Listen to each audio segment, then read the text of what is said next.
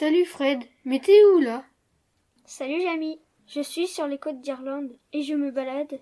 Et figure-toi que l'on vient de trouver de bien étranges pierres. Elles ne sont pas énormes, mais il y en a en forme d'auge. Je suis justement venue avec des spécialistes, des archéologues, pour venir les découvrir. Elles n'ont pas l'air normales tes pierres.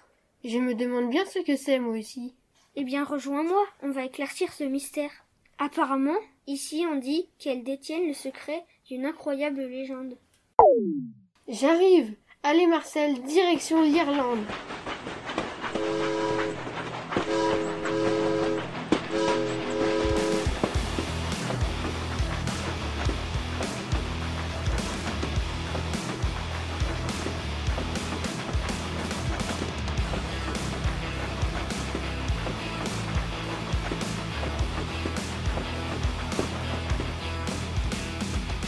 Alors Fred, que disent les archéologues sur ces pierres ?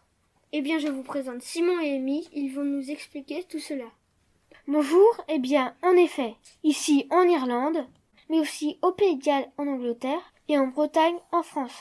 Une légende évoque des bateaux de pierre qui ont permis aux saints bretons de traverser la mer avec les colons bretons, venant de la Grande-Bretagne d'aujourd'hui, pour venir occuper l'Armorique qui deviendra la Bretagne. Cette légende a été élucidée par l'archéologie expérimentale. Mais quelle est cette discipline ?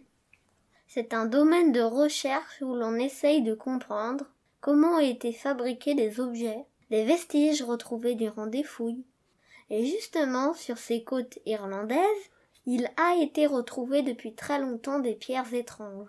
Ces pierres se sont révélées venir d'un type de bateau particulier, un currach. Ah, le currach est un bateau léger, originaire d'Irlande. Il est fabriqué avec des lattes de bois, recouvertes de peau de bête, en guise de coque, et enduites ensuite de graisse, comme de soins des lames de mouton, ou de coltar. Le coltar, c'est une sorte de goudron. Ce bateau n'avait pas de quille, et donc il était stabilisé par des pierres pour l'alourdir. Mais ces pierres pouvaient être taillées en auge, ou même percé pour servir de garde-feu, de récipient, ou encore pour tenir le mât. La forme en auge de ces pierres, associée au vrai sarcophage, taillé pour accueillir les corps des hommes importants, tout cela a dû se mélanger dans les esprits au cours de l'histoire, et ainsi faire naître la légende des bateaux de pierre. Oui, c'est, c'est ça, ça sans aucun doute. D'ailleurs, pour vérifier cette hypothèse, plusieurs tentatives de reconstitution ont été faites. Nous pouvons évoquer celles de l'association Patrimoine Maritime et Fluvial, qui se sont associées à des spécialistes bretons et irlandais pour reconstruire un currach tel qu'il en existait durant le haut Moyen-Âge sur ses côtes. Ce bateau se nomme le Santé Flamme. Il fut un vrai laboratoire pour trouver des réponses que les anciens textes n'apportaient pas. Ainsi, de vraies expéditions ont été faites, notamment une qui a conduit l'équipe du nord de l'Écosse jusqu'en Galice. Le voyage dura onze mois. Bon ben, on n'a plus qu'à rentrer en Bretagne.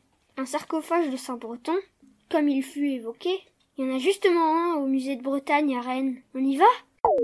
On y va, mais en train, avec Marcel, plutôt qu'en bateau de pierre.